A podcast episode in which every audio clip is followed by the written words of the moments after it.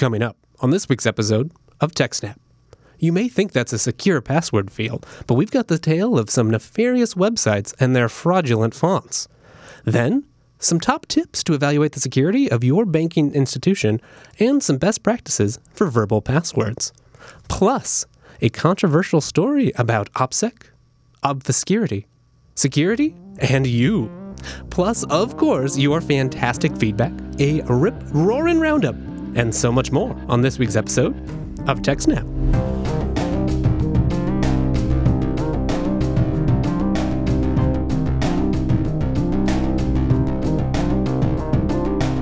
Welcome to TechSnap, Jupiter Broadcasting's weekly systems, network, and administration podcast. This is episode 344, broadcast live on November 7th, 2017. This episode is brought to you by our three most excellent sponsors DigitalOcean, Ting, and iXsystems. My name is Wes, and joining us this week is the man with the master plan. Welcome to the show, Dan. Hello, everybody. How are you doing Good this day, week? Wes. Good day. I'm I'm I'm good. I'm good. Uh, the final cable arrived on Friday, Is that right? To complete your master setup over here? so I got the vertical screen Oh, running. that is beautiful. I'm not gonna. I'm not gonna lie. I am definitely, definitely envious. I need to spend some time investing in getting getting something like that set up for my home office as well.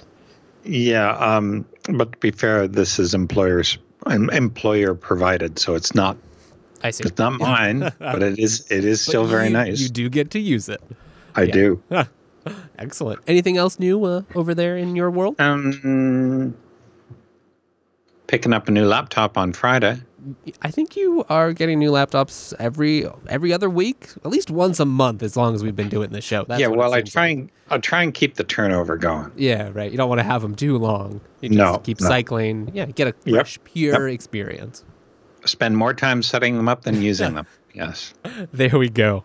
Oh boy. Well, I don't know about you, Dan, but uh, these days when I'm browsing the web, I'm you know we talk about it on the show a lot, and and I I feel bolstered knowing all the new security things that browsers are doing to help keep us safe. You know, even Yes. even just verifying that like when I'm typing my password into into Mm-hmm. a login form, that that site is going to actually be using encryption, secure TLS, etc. But according to our top story today, not all sites am I as protected as I think. This I'm, I'm, this is nefarious. There are some cowboys out there, I tell you. Oh, cowboys. That's a good one. I like that. Uh, I, I, I've seen some very terrible ideas when it came to security. But this article by Troy Hunt starts off with bypassing browser security warnings with pseudo password fields. Now, it may not be obvious what we're talking about here, but he starts off with a couple of examples and and you know you you you may want to run a device requiring mains power in, in the center of your inflatable pool. Anyone who's been on the internet for a while has seen this classic photograph of a of a power strip floating on two sandals in the middle of an inflatable pool. And then it says, or imagine there's a fire somewhere, but the hydrant is on the other side of the train tracks. And they've put these little ramps so that the train can roll over the hose without damaging the hose. It's meant for cars to roll over a hose. It's meant to be across a road, not across tracks. Yeah, So- train uh, just a little bit heavier than a car. Yeah, and it won't jump.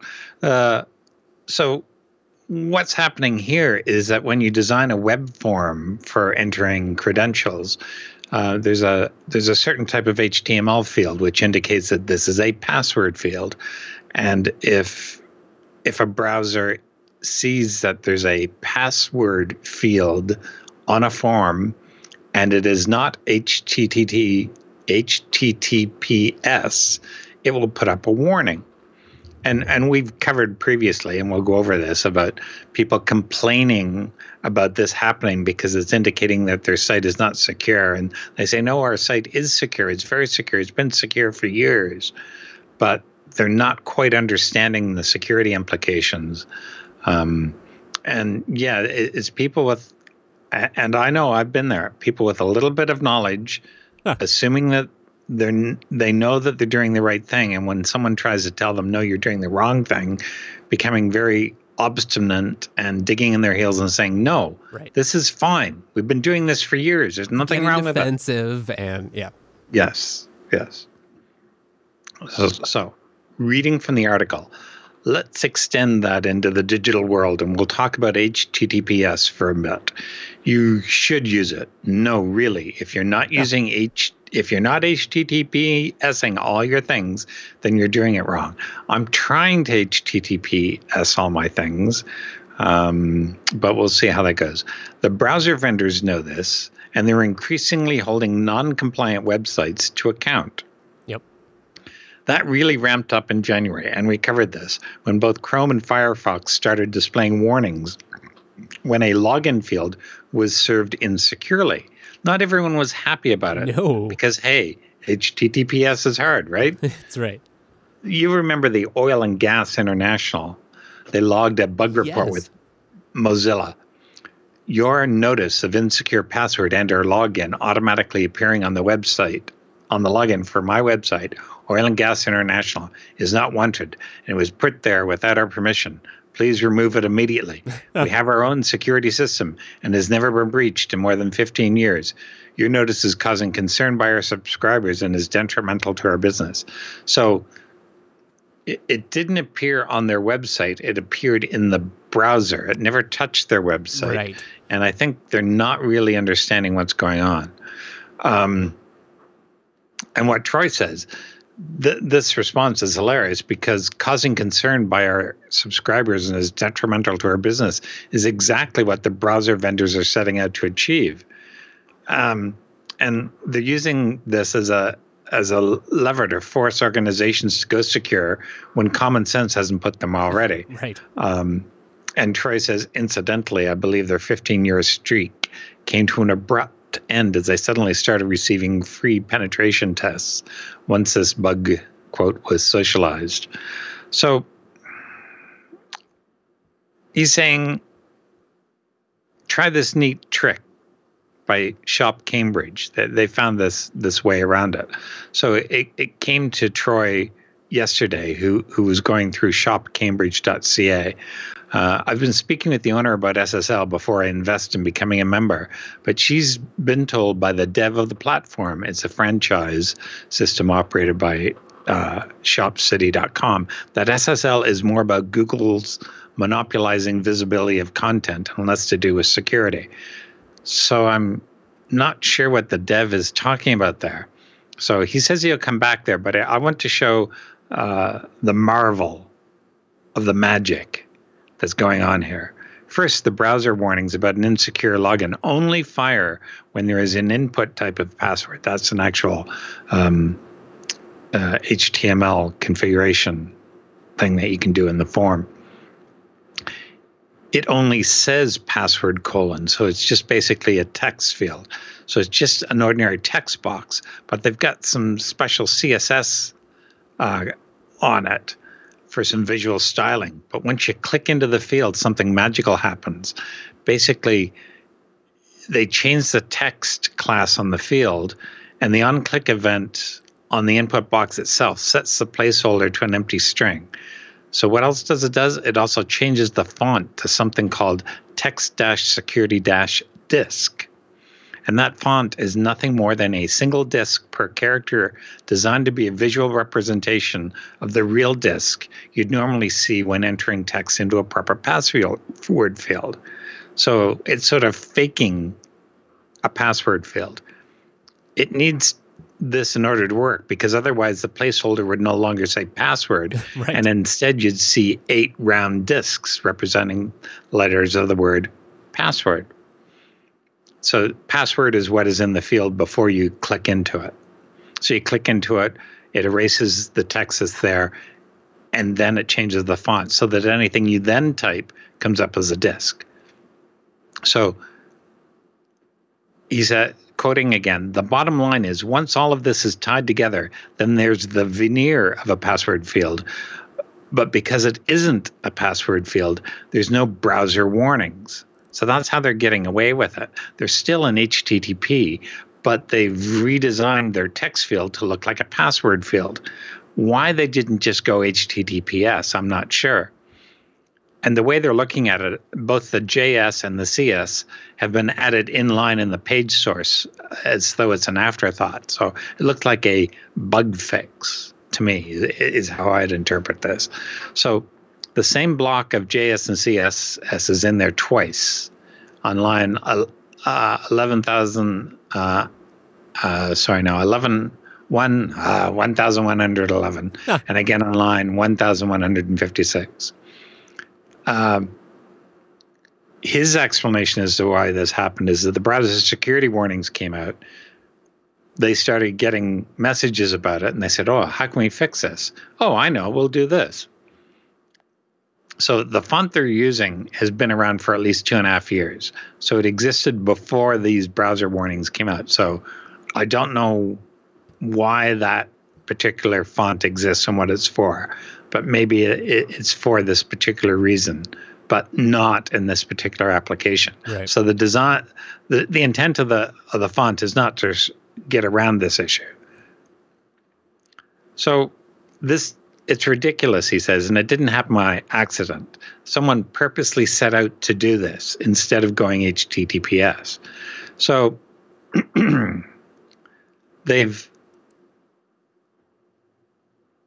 the the same thing happens in Firefox as well as Chrome, and someone logged a bug with Bugs, Bugzilla with Mo, Mozilla about Shop Cambridge's CA shaded behavior, but clearly there's a deeper fundamental understanding of the technology on ShopCity.com's behalf.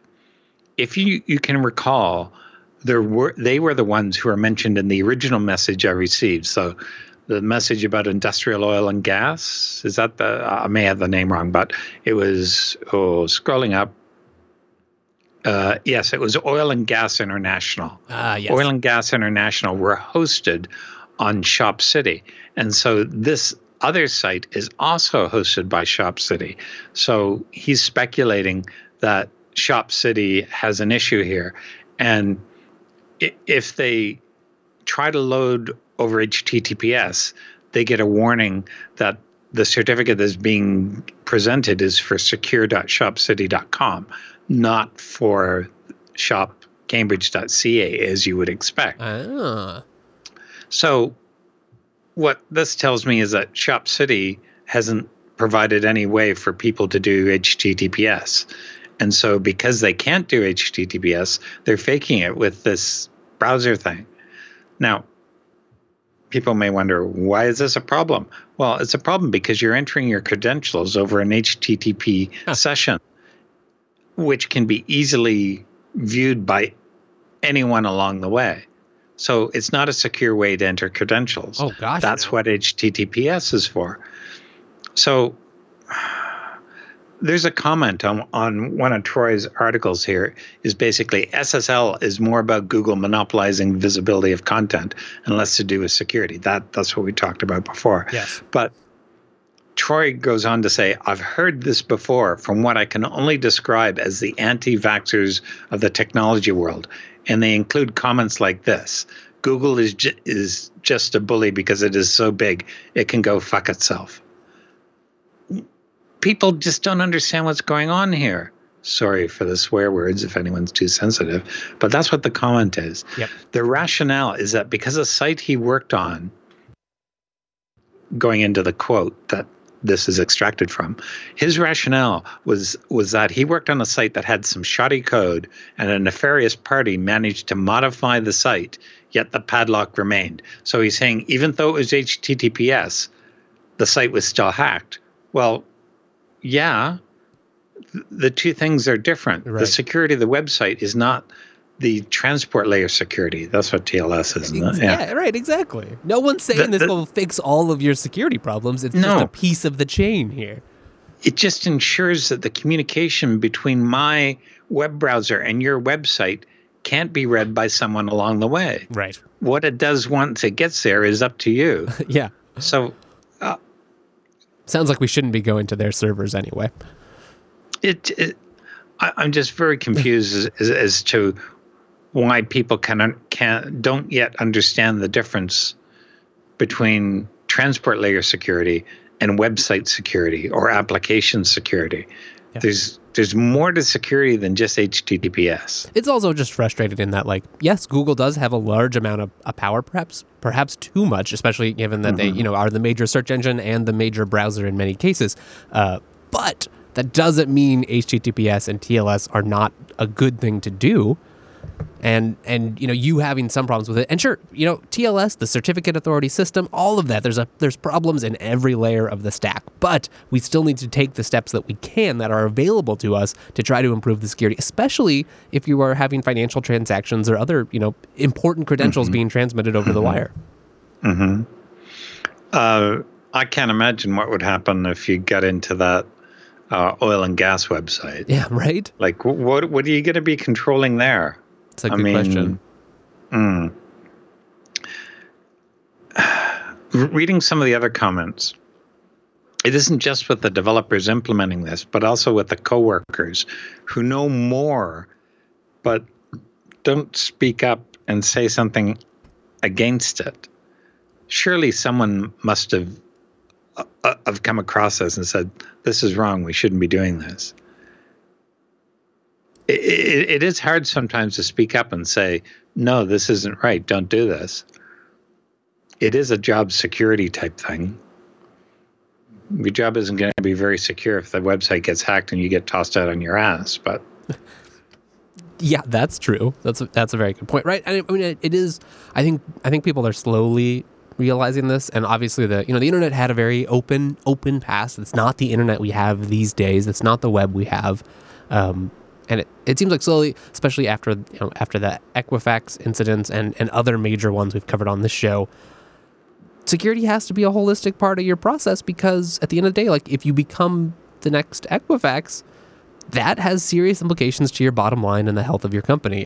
and uh, it's all the way through the team. Everyone's got to be thinking about security.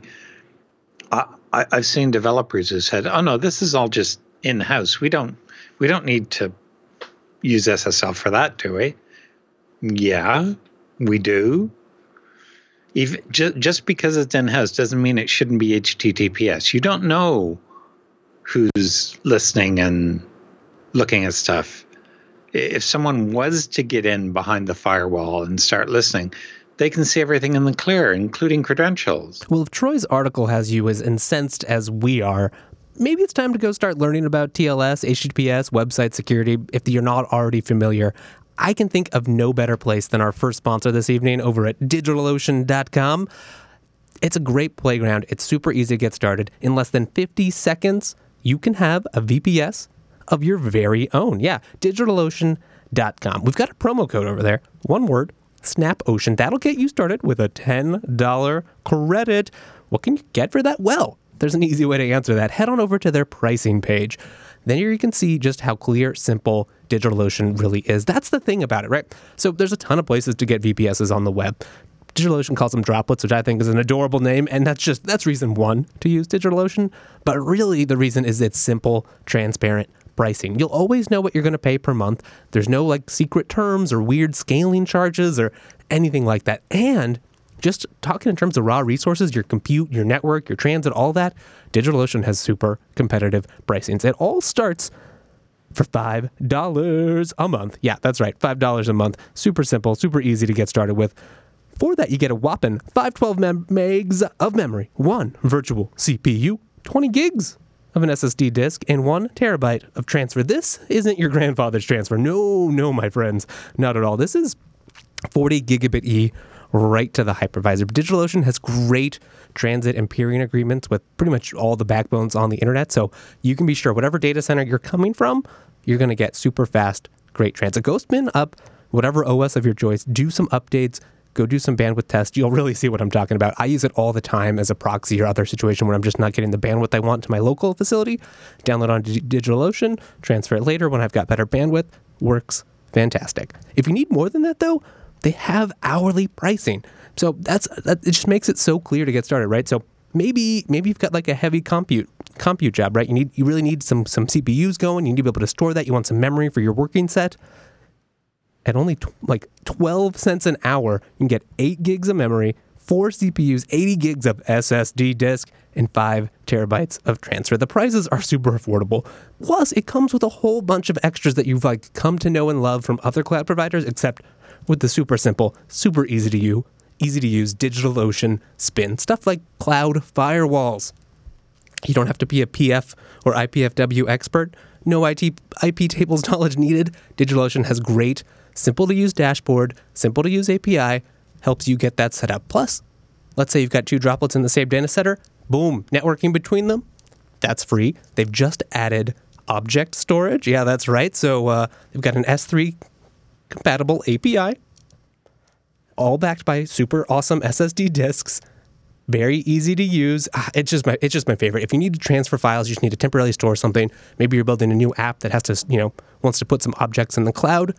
Go check it out. Plus, they've got block storage, monitoring, load balancers, you know, everything you might need to build the next startup of your dreams.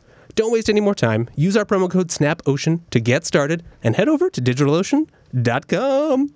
And thank you to DigitalOcean for sponsoring the TechSnap program. All right, Mr. Dan, what do you got next for us today? The next is something that I've encountered once before and not anywhere else, but I haven't actually thought about asking about it, even though I knew it existed. Doesn't that sound clear and logical? It sure does. It does, doesn't it?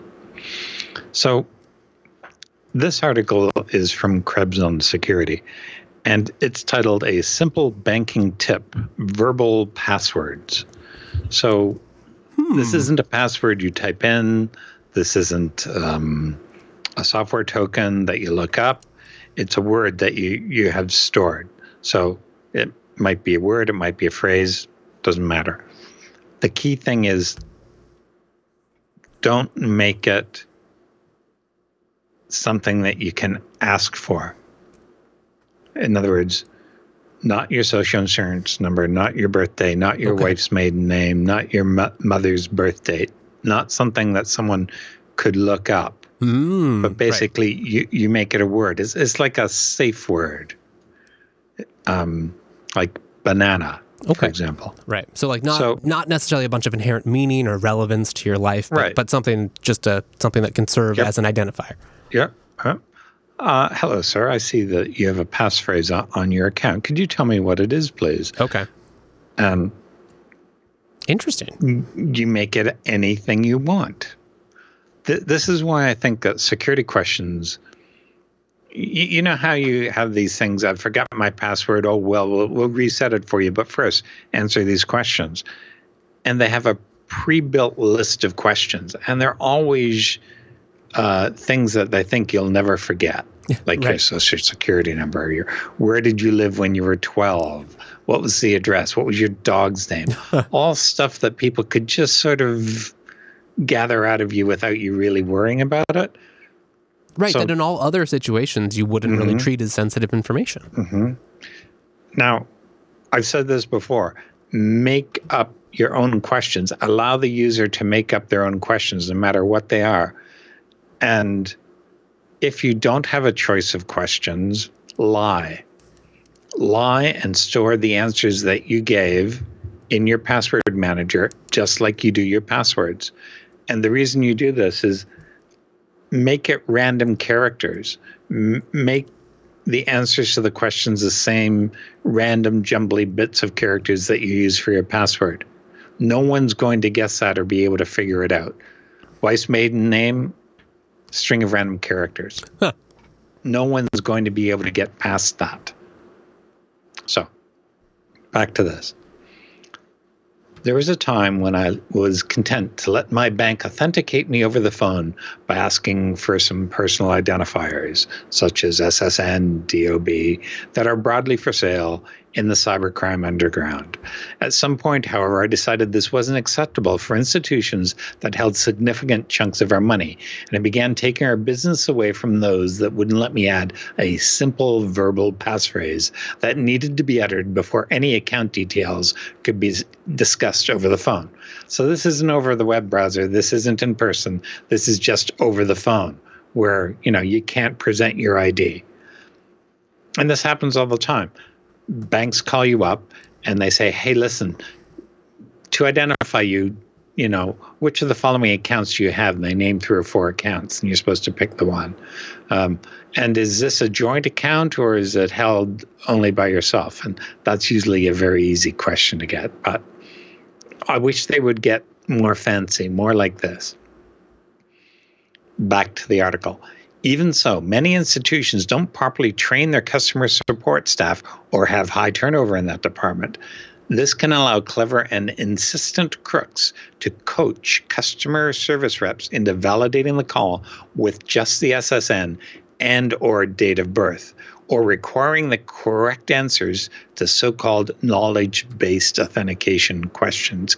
KBA is what he's calling this. So summarizing the next few paragraphs, he talks about how um, he's previously posted about identity thieves can reliably work around KBA because it involves answering questions about things like previous loans, addresses, co residence, information that can be gleaned from online sources or social media. Uh, last week, we talked about someone doing physical intrusion testing and how they first looked on social media websites for someone that worked at the uh, client's location and then figured out that they had an interest in a given topic. And so they were their mark when they called in. And when they said, "Oh, listen, sorry, I can't do that," but you know, I'm ex- I've got I've got this common interest of yours. It's not how they put it, but right. And so they went that way. So social media is a, is is a big um, inroad. So there, don't have your social media world readable.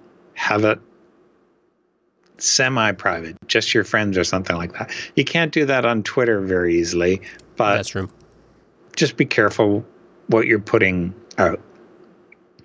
Now, ultim- quoting again on what Krebs is saying, ultimately, I ended up moving our investments to an institution that consistently adhered to my requirements, namely, that failing to provide the passphrase required an in person visit to a bank branch to continue the transaction, at which time ID would be requested. That's normally what happens when you show up in the bank. Their customer service folks consistently asked the right questions and weren't interested in being helpful otherwise. I'm not going to name the institution Ugh. for obvious reasons because he's getting good service. Otherwise, he winds up, you know, oh, you're promoting these guys. right. No, I'm not. I'm just telling you. I'm he. You, are you not sure that your financial institution supports verbal passwords? Ask them.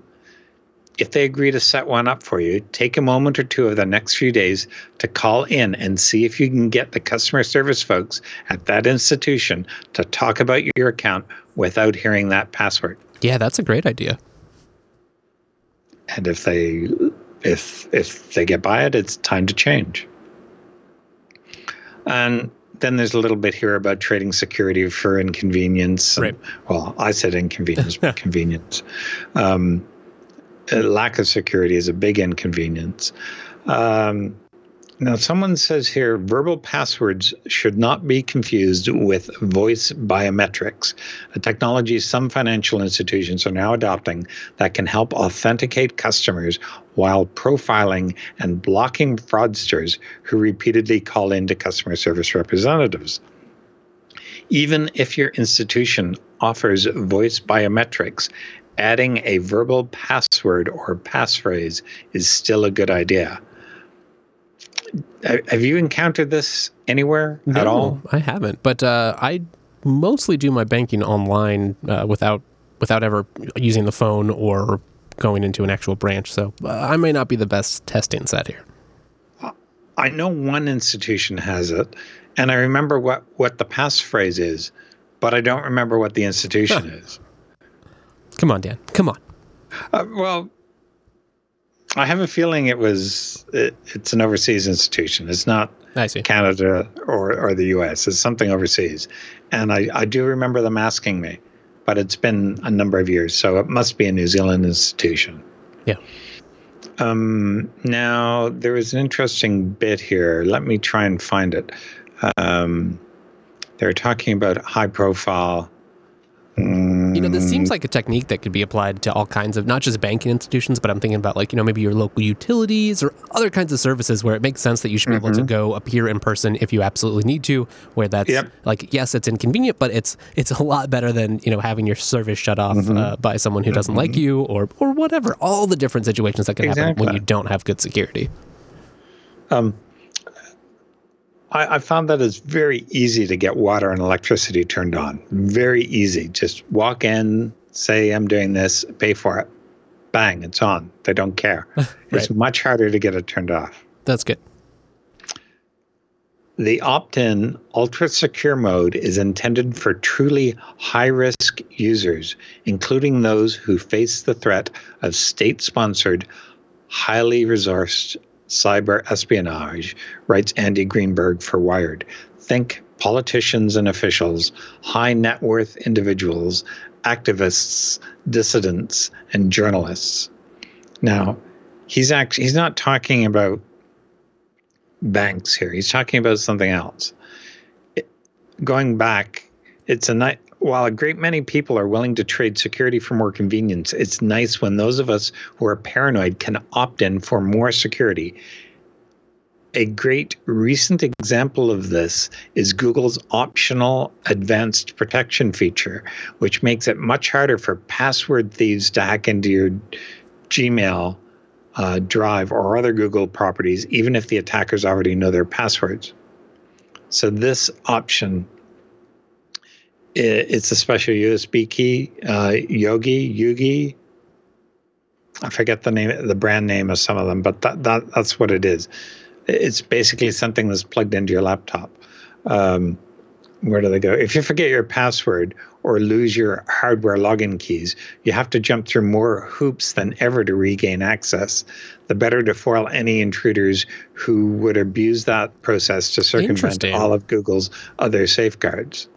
So, yeah, all non Google services and apps will be exiled from reaching into your Gmail or Google Drive. Logging in from a desktop will require a special USB key, while accessing your data from a molde- mobile device will similarly require. Sorry, I don't know that. Yeah, that's what happens. Now, What do you think of this, um, you know, higher risk opt-in sort of thing? Is it a good compromise between, you know, not not making everyone jump through these hoops, but allowing options for people who either just, you know, are paranoid or reasonably suspicious about their own security, or are, you know, at legitimate higher risk? I'm I'm okay with the hardware key. Mhm. Um, I don't know how inconvenient it would be if I forget my key at home. If it was something in my phone, I, I know what they're talking about is actually a physical key, Right. but I don't. I'm not sure how much more secure this is than a than the six-digit token generated by Google Auth Mhm. apps. I I don't know how much more secure this would be, because that is still pretty secure. You, it's hard to guess a six-digit number. I'd be interested to know if I could, uh, you know, if you could enroll your own or, or figure out a way where, you know, obviously they ship you this this key or you, you sign up for it, but it'd be nice to be able to tie it into to other systems if you maybe have a, an existing security infrastructure set up. Um, but still, it seems like a nice option if you are someone who's, you know, high risk. I I know that Bank of New Zealand sends you a small laminated card, or did, and it has uh, a table on it, and so numbers across the top, numbers down the side, and it sends you two of those numbers. So you pick row and column and reply with the number that's on that card. Yeah. So these can, these can be one-time cards unique to you. Totally. Oh, that's a good system. I like that. Yeah, and then as long as they are the only ones, you know, they keep the their their be able ability to matching set on on their Yep. side secure. Then yeah, okay, Yep. interesting. So yeah, that that I liked. I do like still that. That one's that like kind of low tech too. You know, and it might be Yes. easy for a lot a Yes. wide range of consumers to use, even if you're not Yeah. technically savvy. If you don't carry the card with with you, carry a photograph of the card. Yeah. Just be careful, of course. Yeah, yeah. Don't go posting that up. Yeah, right, yeah, accidentally. on exactly. Yeah. Oh, auto upload everything to Facebook. There we go. Perfect. Uh, all right. Well, anything else you would like to uh, like to recommend that we how how do we secure our better lives here? Yeah, I'm gonna ask my my bank if if they do this. Yeah, All of my I think there's some very practical advice in here, and it, it is it's just like eh, simple steps like these are exactly what we need so that we can have you know incremental security, more security just in our day to day lives at, at all the institutions that we use instead of you know the the number of bank institutions that I've wanted to work with or you know it would have been convenient to do business with, but where they had those artificial password limits where it has to be between six and eight characters and it can only contain you know alphanumeric or you know just like just letters and maybe a number insane insane it's nice to see that there are at least some institutions that are you know jumping on the advanced better security bandwagon Mm hmm. Mm hmm. and do you, do you have a? They're talking about a YubiKey. oh yeah i have a YubiKey. That's what the, that's that's what this is all about. This third party dongle that you're plugging in. It's like a YubiKey. Do you use them? yeah. Uh, i do. I actually need to i just got a new one. I need to uh, set it up kind of kind of redo things. Uh, but yeah they're they're pretty handy as a you know you can use them for gpg you can use them uh, through that uh, as an ssh key if you'd like. Uh, plus there's uh, fido support and U- universal two second factor. Uh, they have their own one-time password implementation. There's a lot going on there. Uh, there are some qualms, at least with YubiKey, Yubico in particular, about the their firmware is no longer open. Um, but there are various other vendors, some some instructions for making your own, or you know buying parts and be able to assemble them yourself. So there's a lot of options in the the hardware key space. So, at one time they're like all open source. I don't know about all, but the, some of the like the firmware and the manufacturing details were more open than they are. I don't know the exact details. We'll have to I'll have to look into that again so we can provide an update. Um, continuing my support for technology in New Zealand, someone in the comments says this is standard for all customers for the ASB Bank in New Zealand. No opt out. ASB, if I recall correctly, is the Auckland Savings Bank. Okay. Wow. Hey, New Zealand sounds like the place to be. It does. It does. All right. Well, uh, anything else you want to take away from this article? Mm, I think it's a good step. Let's see what other people know about it. Yeah, definitely. I I completely agree. You know what? And I'm sure there's a I'm sure there's someone that that agrees with us as well, and that would be our next sponsor, which is Ting. Head on over to techsnap.ting.com. The average Ting bill it's just twenty three dollars per phone per month, and that's what makes it a smarter way to do mobile. You almost certainly need a mobile phone, but that doesn't mean that you have to compromise your security.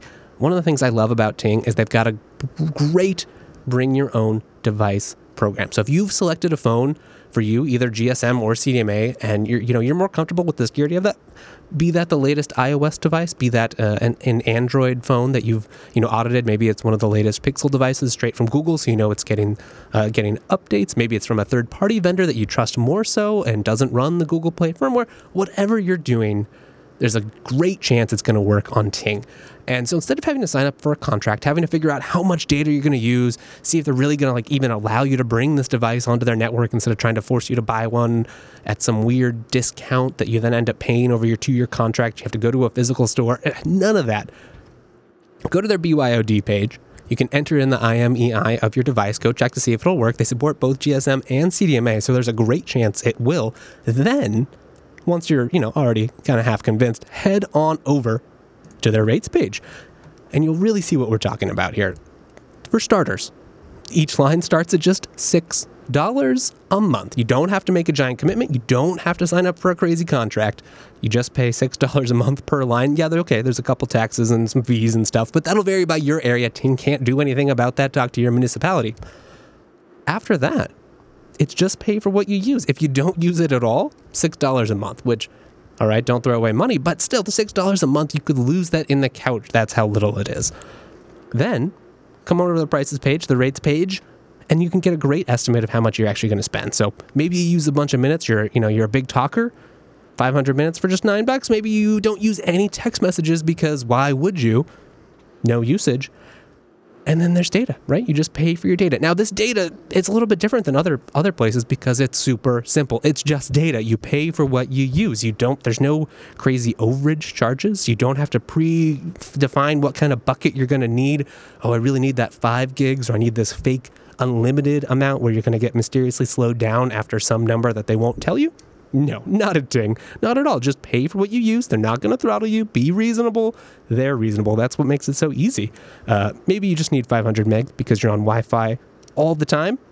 I know I am. I've got it on the car, I've got it in the bus, I've got it at work and at home.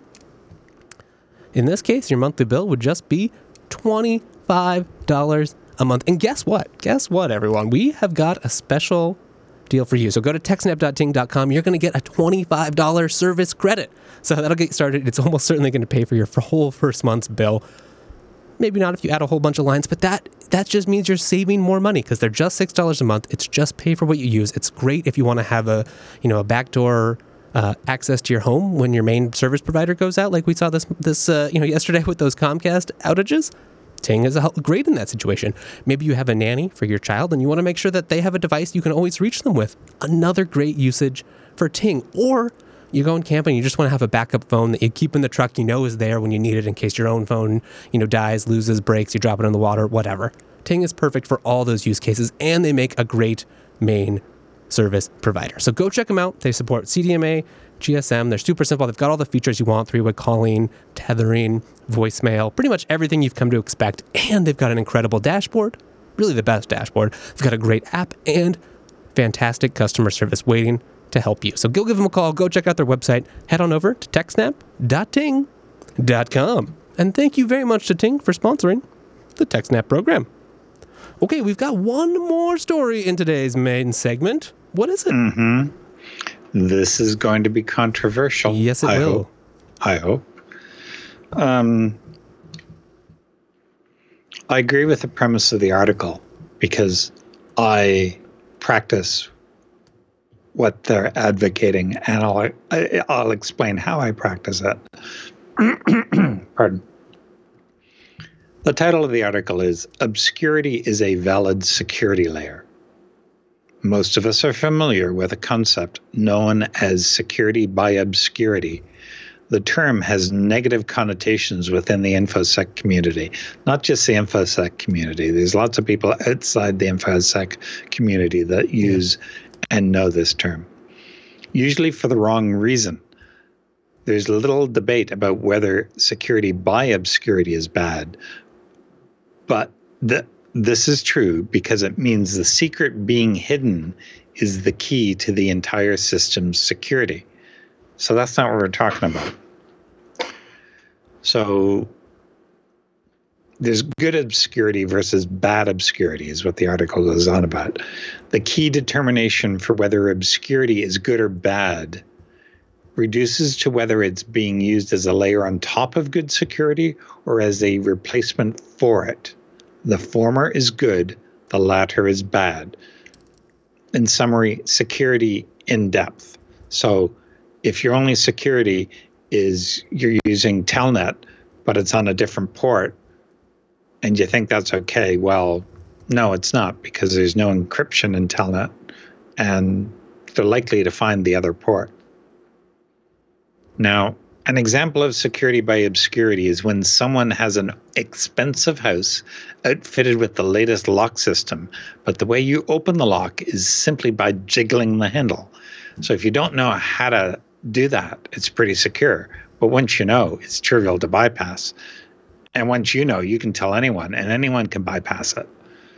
So that's obscure. Sorry, that is obs- uh, security by obs- I know I'm this having is a hard this time This is a tongue twister, that's for sure. That that is security by obscurity. If the secret ever gets out, it's game over. Right. The concept comes from cryptography, where it's utterly sacrilegious to base the security of a cryptographic system on the secrecy of the algorithm. Now I'm guilty there. I've I've encrypted keys with some made up thing, but it's just the key to unlock the software. Mm, okay, I see what you're saying. So you have to supply the key, and it'll go through some sort of algorithm to figure out whether or not it's a valid key. And that key is created somehow from the user's details. So go and find out how I did that if you want. Huh. Now, a powerful example of where obscurity is used to improve security is camouflage. Consider an armored tank such as the M1. They're pretty good. The tank is equipped with some of the most advanced armor ever created and has been shown repeatedly to be effective in actual real world, battle. So, given this highly effective armor, would the danger to the tank somehow increase if it was printed the same color as its surroundings? Or how about when in the future, when we think, uh, sorry, or how about in the future when we can make the tank completely invisible? Do we decrease the effectiveness of the armor? No. Making something harder to see does not make it easier to attack if or when it is discovered. And that's a fallacy that has to end. So just because you've hidden something doesn't make it easier to attack it once it's found. That's where the security in depth comes. Right. So we're getting slowly getting to the example that I do and still do, and I do this all the time. Okay. So he starts talking about OPSEC, which is operational security, um, which involves protecting information that can be used by an enemy. Like, for example, what you're doing or where you're going. And here's a few examples there are usually one or two, one or more decoy limousines and helicopters flying next to where the president is, and the reason for this is so that the enemy is not sure which one to attack. There's actually three helicopters that take off, aren't there? I, I, I think that's three yeah, or two. Two or three, yeah, I'm not sure. When you do executive protection or military maneuvers, you generally want to keep your movement plans as private as possible to avoid giving the enemy an advantage keep it secret. People are encouraged to take random routes to and from locations that are unsafe so that potential attackers don't know exactly w- where to attack you. All of the above are about controlling and restricting information, or put another word way, obscuring it.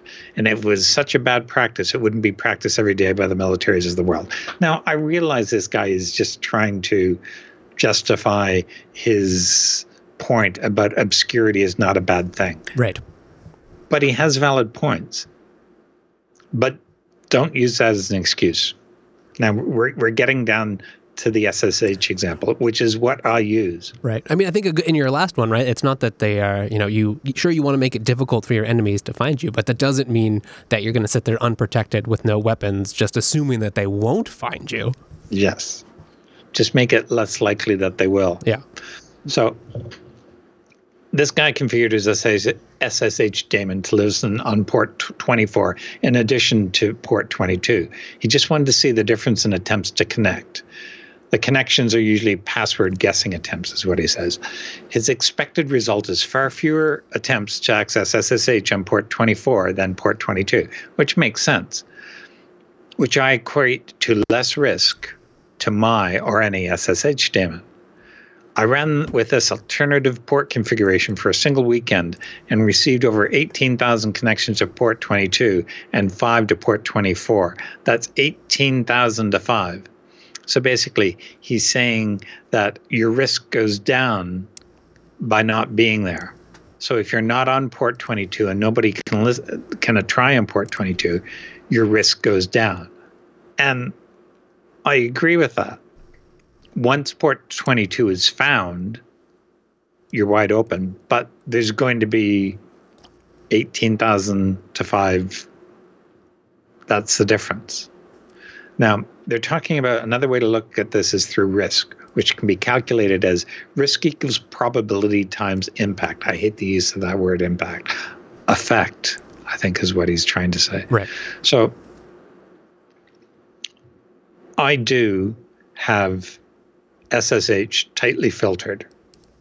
You cannot get to port 22 on most of my servers from most of the world. Only a very few select places can you get to port 22. Awesome. Now, you can argue that that is security through obscurity because I'm obscuring the fact that I have something running on port 22. But most people will say, well, no, that's not through obscurity. You're you're blocking that from everyone. Well, what's the difference between blocking it and putting it on another another port? People will say, well, you're no less vulnerable there. Well, no, you're not less vulnerable, but you're certainly going to get l- less people knocking on that other obscure port. And that's why I do it. So I have less to review in the logs. If I have 18,000 attempts in the logs, I can't review all of them. yeah, right. There's that, no way I'm going difficult. to review all of them. I'm going to look through the successful attempts to find out what's going on. Um, so I tightly filter it so no one can get there anywhere. Right. Anyway, and then I have SSH listening on another port for SSH public keys only. That's all it allows. Now, Yeah. someone may say, well, you should have that on port 22 as well, allowing only SSH keys. Well, it's there too, as well. What I'm saying is that sometimes I need to get to point A when I'm not at point B, C, or D, which is not filtered. So I put SSH on another port, which can be accessed. Yeah, okay. I see what you're saying. So that yeah, so you can get to 24 or whatever, uh, but that one is more secu- more locked down in that it only allows you to to sign in with your key. Yes, and port 22 is that way as well. It's just that I've got usually I log in through port 22 from all these other locations, just SSH to this host. I see. But if I'm in another lo- location, I go in through this other port. And Got yeah, it. you, can actually do all of that through um, ssh slash config. Yeah, you can say any definitely. anytime anytime you connect to this host, use this port and use this user ID, things like that. You can you can get very specific. Yeah, it makes say it very use, convenient. use this protocol, use that. Do agent forwarding, don't do agent forwarding. Yeah. So I'm hoping this will provoke a lot of response. So let's go through the guy's summary. Yeah. Security through obscurity is bad because it substitutes real security for secrecy, secrecy in such a way that if someone learns the trick, they compromise the system. Obscurity can be extremely valuable when added to actual security as an additional way to lower the chances of a successful attack.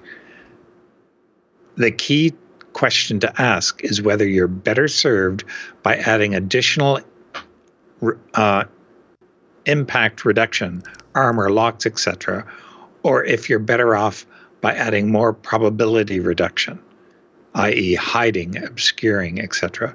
Most be, and this is the one that I think will cause us. Uh, this will offend some people. Most people who instinctively go to obscurity is bad are simply regurgitating something they heard a long time ago and think makes them sound smart.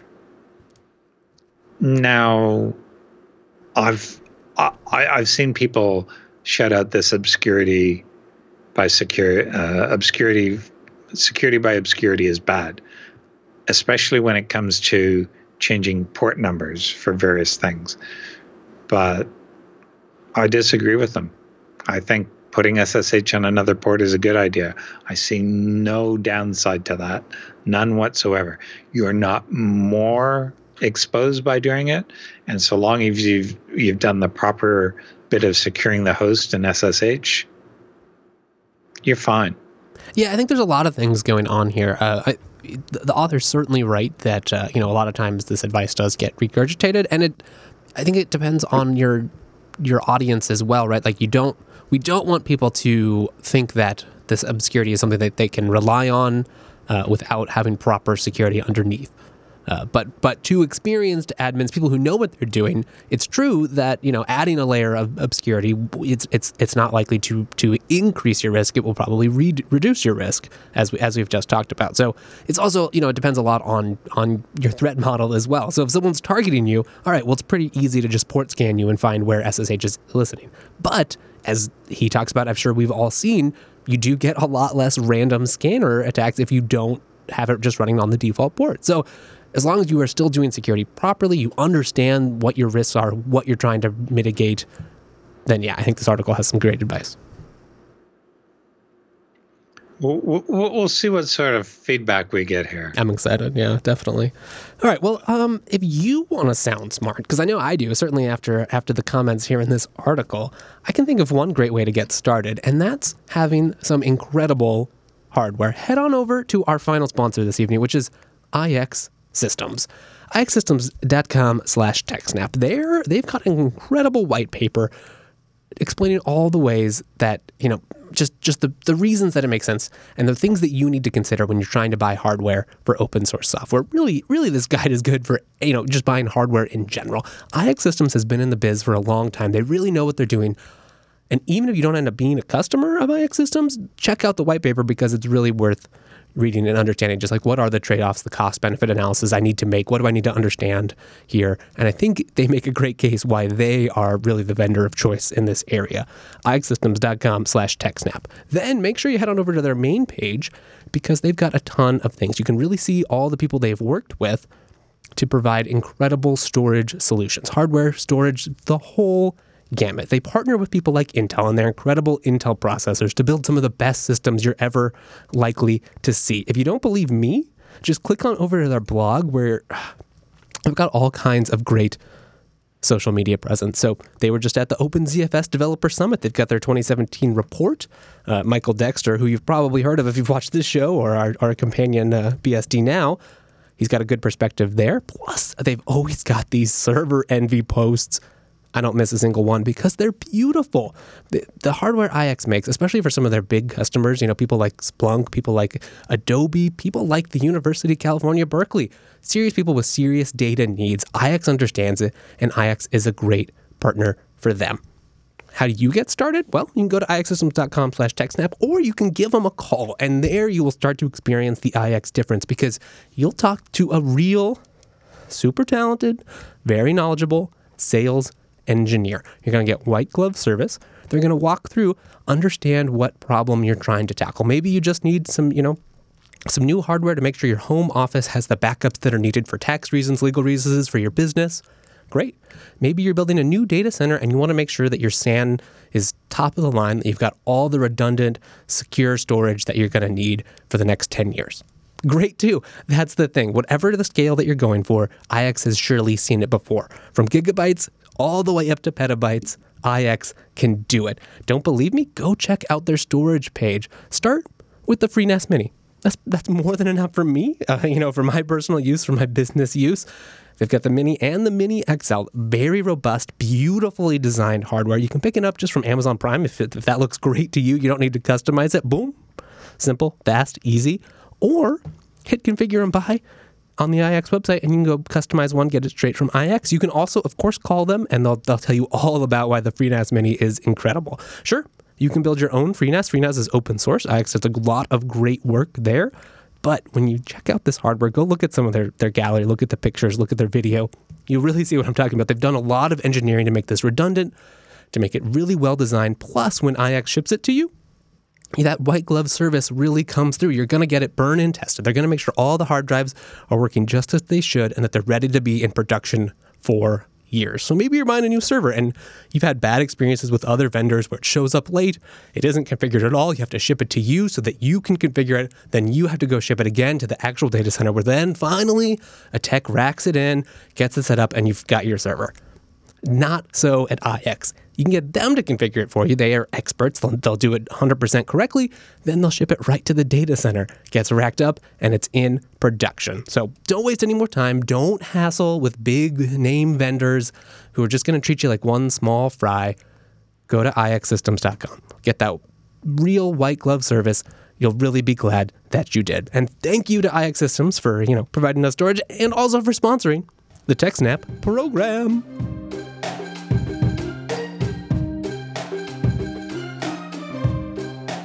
And now it's time for the feedback. Yeah, that's right. It's my favorite segment in the show where we get to hear from you, our dear audience. First up today, we've got a letter from Jonathan. He's writing to us about Kaspersky and that pesky 7-zip file we talked about. Ugh. All right, so Jonathan writes I certainly have no idea whether Kaspersky's story as to why they have NSA documents is valid or not. And I agree that a 7-zip file by itself isn't going to be particularly malicious. However, a 7-zip file could hold a payload for malicious software. Or it could contain a malicious exe file, or even be an exe file that was renamed in an attempt to disguise it. You could even have a 7-zip file containing only documents, but where the documents are written to be read by a malicious program as instructions. In none of these scenarios is the 7-zip file directly runnable as a malicious program, but it could be used in conjunction with something else to then be malicious. So I don't think that it's out of the question that antivirus software could consider a 7-zip file to be potentially malicious and worth examining, especially when malware authors are doing whatever they can to hide their malware from software that detects malware. Your thoughts, Dan? I couldn't figure out why Kaspersky would have downloaded it unless they scanned what was in it and determined that it was risky. I just don't know. It, but it was just documents. They might have found keywords in the documents or something that made it think that it was suspicious, like some sort of fingerprint, but I don't know. It seems to be a plausible explanation. Yeah, no, I mean, I, I agree. I think there are, you know, there are a lot of scenarios we don't know the details of what was contained in that file. It's kind of a, you know, they said or they said sort of issue about like what what's really in those documents, what was there, why would it have been flagged. I do think we've mm-hmm. seen a lot of, you know, a lot of security or a lot of um, scanning of, in particular, zip files, not necessarily 7-zip, but zip files, archives uh, that are commonly used to, you know, just wrap around something and then transport it. But assuming that what the NSA is saying about what this zip file actually contained is accurate, I, I kind of agree with you. Uh, that said, it may be that the software has some limitations around 7-zip files in particular, or other you know compressed archives mm-hmm. where it's you know maybe it errs on the side of being overzealous, and maybe this should not have been flagged, but ended up being so. I don't know. There's a lot of unknowns in this case, and that makes it especially tricky to analyze. Yeah, I don't know what's going on. All right. Well, thank you very much, Jonathan, for your for writing in. Uh, if anyone else agrees, disagrees, wants to chime in on that thread, please do. Okay, we've got one more piece of feedback today, uh, and that is from our friend Lacey. She's writing to us about containers, jails, and zones. Hiya, Dan and Wes. Hi there. Thank you both for a great show. There's always something interesting that you two are discussing, which is fantastic. Hey, we think so too, and it's sure a lot of fun. Thank you and everyone else for watching.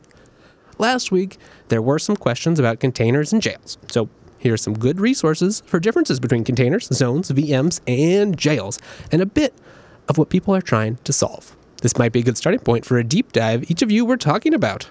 So that she's, she's got some great links here, um, some YouTube videos, papers mm-hmm. we love, zones and jails. That's a that's a great talk I've I've seen before.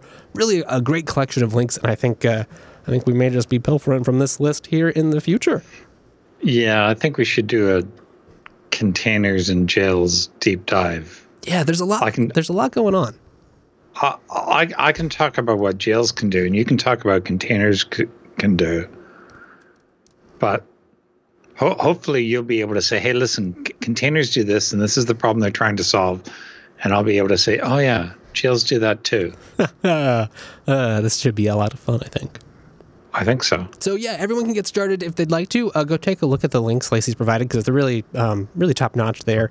Um, we'll be we'll be perusing that list as well, trying to assemble a good list, and expect a deep dive coming up in the future.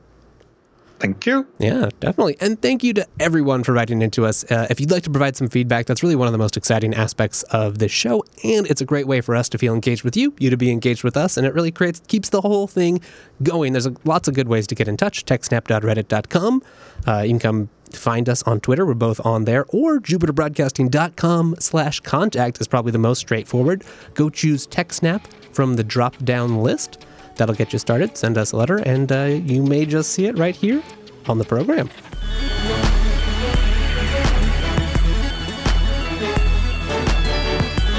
And now it's time for, sadly but true, the final segment of today's show. That's right, it's the Roundup.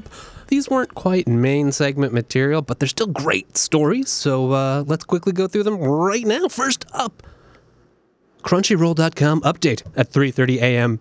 This morning, malicious individuals gained access and altered our Cloudflare configuration. Okay, well, that just to start, that sounds like it could be pretty dangerous. Uh, you know, Cloudflare controls Yeah. a lot of the edge for a lot of websites, so that has some wide ranging implications. What happened here? So it was only their Cloudflare configuration. Okay. It wasn't everyone's. Cloudflare. So uh, I'm not. They don't actually say how this happened. They don't go into any details. But basically, what they did is, um, when you went to their websites, it would tell you, "Hey, listen." Uh, Try and download this this file, please, crunchyviewer.exe. So you're going to crunchyroll.com, and they sort of say, "Hey, listen, you're going to have to install Crunchy Viewer in order to proceed." And they were targeting Windows uh, PC web users. Uh, so basically, for about two and a half hours, they had this situation going on, and they finally resecured the website uh, at about nine nine a.m. Um, and everything was back online six hours later. So they say that uh, they identified it as an isolated attack on our cloud layer and not Crunchyroll itself. So it was just Cloudflare. It must have just been their Cloudflare because I haven't heard anything about anywhere else. Um, so their their servers weren't compromised, just their Cloudflare layer, which redirected it, I'm sure, to someone else's server. And yeah, unless they tell us more about what happened, we have no idea. We have no idea. Yeah, that's right. Okay, well, let's move right along then. Some good news, I would say. The New York Times is now available as a Tor Onion service. Yeah, la- last week we talked about what are some valid uses of the of the dark web, and this is one of them. You can use a t- Tor Onion service to read most of the websites that you want. Why would you do that?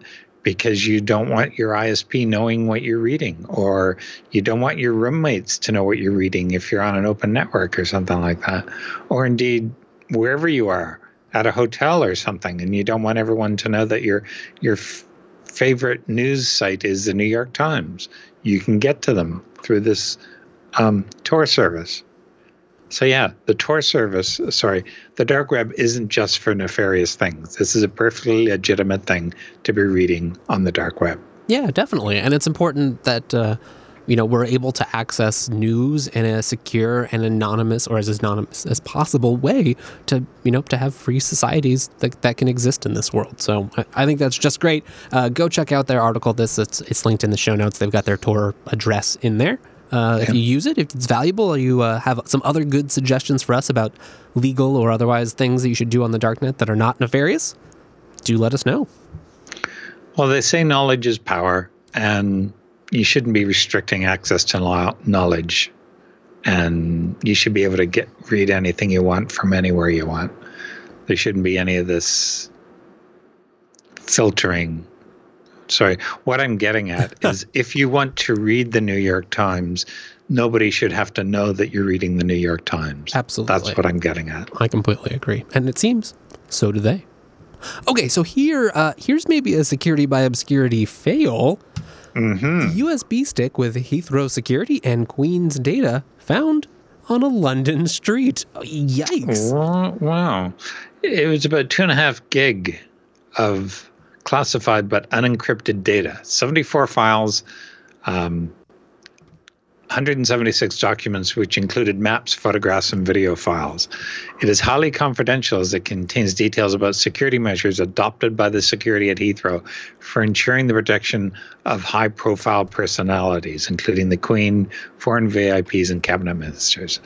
Uh, contains data related to CCT camera locations, various types of IDs used for prohibited areas, stuff like that.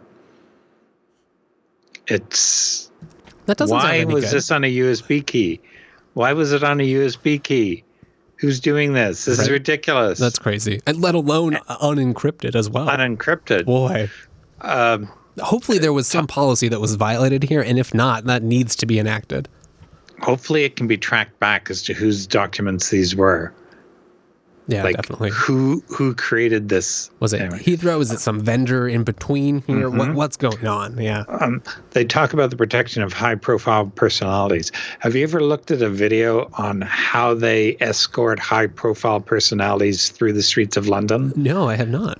Um, I think it's the city police, the city of London police, have a specialized um, motorcycle escort, and they do not close down the the streets for this.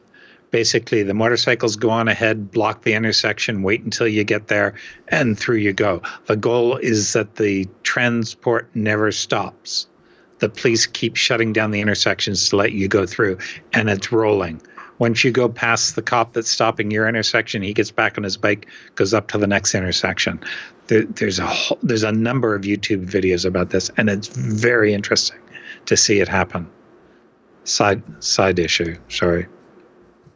Interesting. No, I like it. Okay, well, let's move right along over to Threatpost, where we're learning that Google is ditching public key pinning in Chrome. Yeah, now I've read a little bit about this and I have not used it, but basically they're deprecating the browser's support for HTTP public key pinning.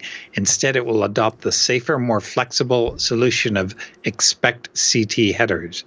Now, I've not used any of this.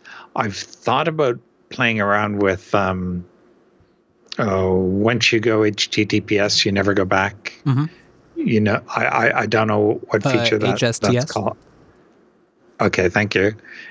And I've thought about doing that. Um, my website already does try to always force you over to HTTPS, but I'm not sure if that's going to break other things on Freshports. I'm not sure if that's going to break scripts that are non HTTPS capable. Well, it's time for you to go HTTPS.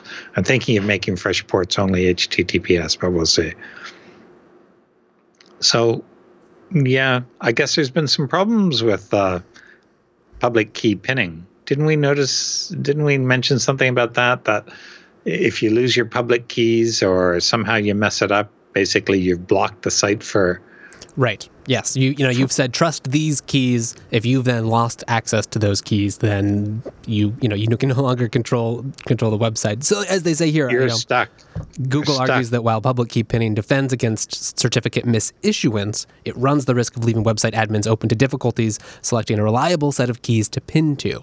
Um, they also said that adoption was low, citing that out of the Alexa top 1 million sites, a paltry 375 were using a variant of HPKP. Um, I saw some interesting discussion of this where, you know, some of the researchers involved with, you know, pointing out some of the flaws or issues or potential issues with this system um, you know, chiming in saying, you know, hey, this isn't, we didn't necessarily want you to walk it all the way back. We just want people to be aware. And also that maybe like a lot of those 375 sites are some of the bigger ones, right? So like if Facebook.com wants to use this system, they have enough admin, Yeah. they, they have enough process money, all of that to, to have secure keys they can take care of. So I'm not sure really where I fall on this. Um, I do, I can see some of the risks that they're talking about, but if it is a system that you can opt into where people can actually understand those risks, then maybe it's Yeah. worth keeping. But uh, I guess not. And the other vulnerability they were trying to uh, avoid is if someone broke into your site, they change the, the keys, then hold you to ransom until you give them, until you pay and uh, get the keys back. Um, that would not be good either, but that assumes you've first been violated and it, uh, someone's been able to get in. Yeah, right. Exactly. but still, it's no better. Yeah.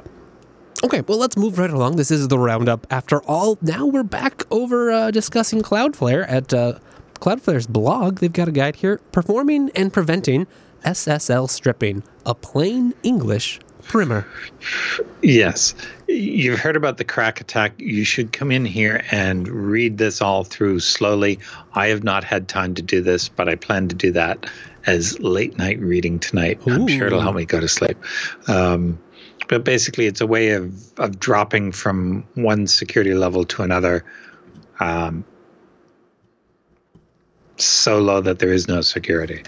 Um, yeah. It's really it's, it's, well it's well written. There's some good diagrams, some good code samples in there. So I think it should be an enjoyable read for everyone, yourself mm, included. Yes, and they actually mention the HSTS, which I'm playing around with, but not sure I'm going to do.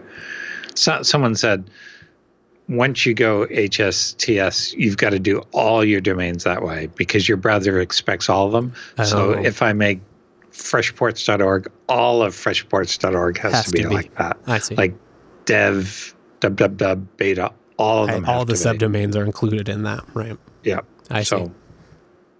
Yeah, definitely some considerations, but uh, I look forward to hearing some updates about that in the future. Mm-hmm.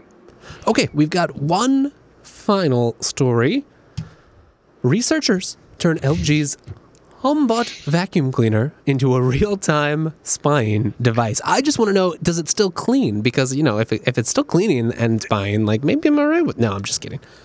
But what I don't understand is why it has a camera on it. Yeah, do they use it for like avoiding obstacles or other things?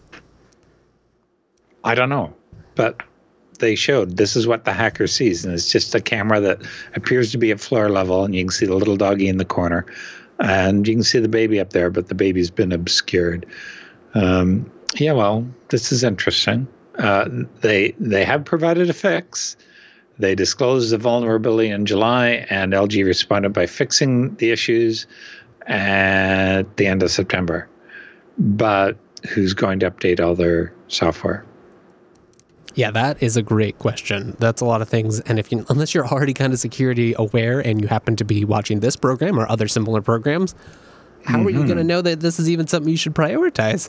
And yet, like, if you found out about it, I'm sure many would be shocked and horrified. I, I'm hoping that Alexa is being, oh, there she goes. I'm hoping that Alexa updates herself on a regular basis, but it's kind of hard to tell. Yeah. So, so should this be something like uh, you know when there's a like an airbag defect and auto manufacturers send out a mm-hmm. mailing to everyone? Should this be a similar sort of thing where LG should be sending mailing to the the? I mean, sure, most people probably don't register these things. I don't even know if they come with no, an option to. But you know, is that is there something we need here? How do we how do we get this information out if they don't auto update? Hopefully, they're just auto patching and and and you know taking care of this themselves. But clearly, well, how much faith should we have in that system if there's this vulnerability in the first place? these devices do phone home and they do update themselves. But does everyone's device update themselves? Does everything that's on the Internet of Things update themselves? I'm positive they don't. I'm positive that a lot of them are not designed to be updated. They've just created a device and here you go, we're selling them. We haven't thought anything about the security side of upgrading them. So pick your devices carefully.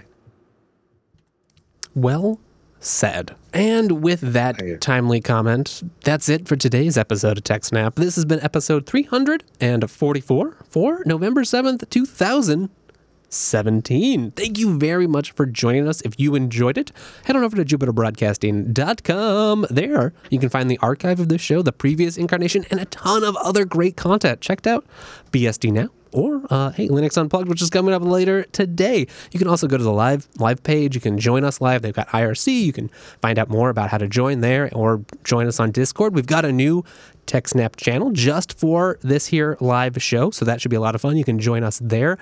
And there's, okay, one, there's the contact page, jupiterbroadcasting.com slash contact. We mentioned that before. That's how you can send us feedback. And go check out the calendar. That'll let you know when we're here live. We're going to be doing this show at a different time, uh, Tuesday mornings, at least in the Pacific Northwest where I happen to be. Uh, but the calendar should tell you all about that. You can find out when that's in your local time come join us. It's a heck of a lot of fun. You can also find us both on Twitter. I'm at Wes Payne.